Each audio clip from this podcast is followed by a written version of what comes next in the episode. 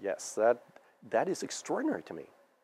So I looked at a distribution of realized volatility. And we are in, over the past 20 years, like the 5% tail of low volatility. And the VIX is at a pretty moderate level given the risk that we're surrounded with.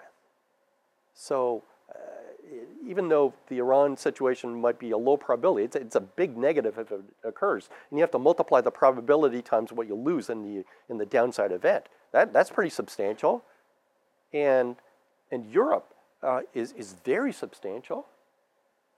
Uh, within the US, I think it's naive to think that the, new, the US is immune to all these issues.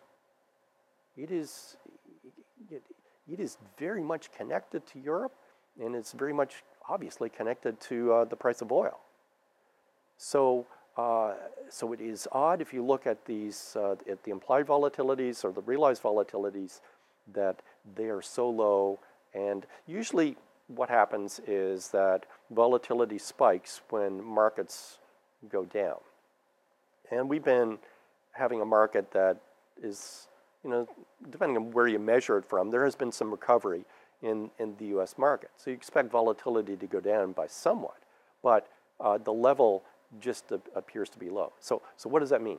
Um, that means that it is a very good time to put on so-called tail protect strategies. Okay, so as a portfolio manager, um, and if you look at my course material, what I teach uh, in terms of both portfolio management uh, and, and risk analysis that you need to take uh, a view that is three dimensional in terms of your asset management. So you want to manage the expected returns, the volatility of your portfolio, and also the skew of your portfolio. So think of it as uh, an efficient frontier with another axis, which has got skew on it. Okay, so you need to manage that skew. Very important. It's managing the tail, the same sort of thing.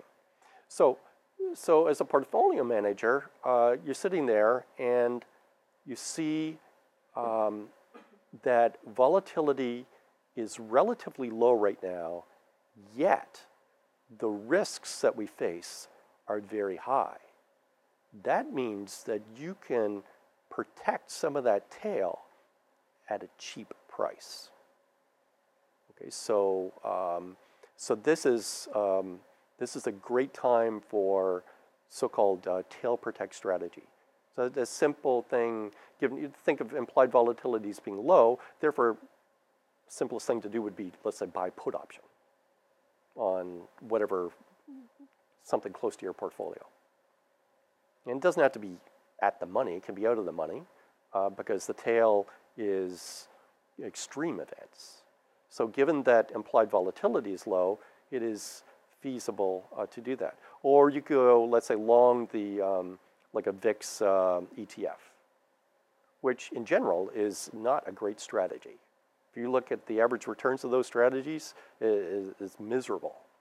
Um, but that just takes the average return it's a different question if you can buy at uh, a fairly low level of VIX. Does that make sense? So um, if you're buying VIX uh, when it's 80 long, then you're going to have a negative uh, return if you hold it.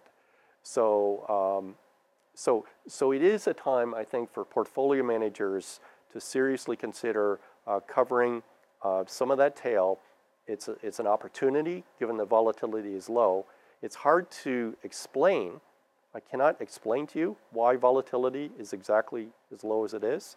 Um, but uh, I think that it's basically, in my opinion, too low, which is fine.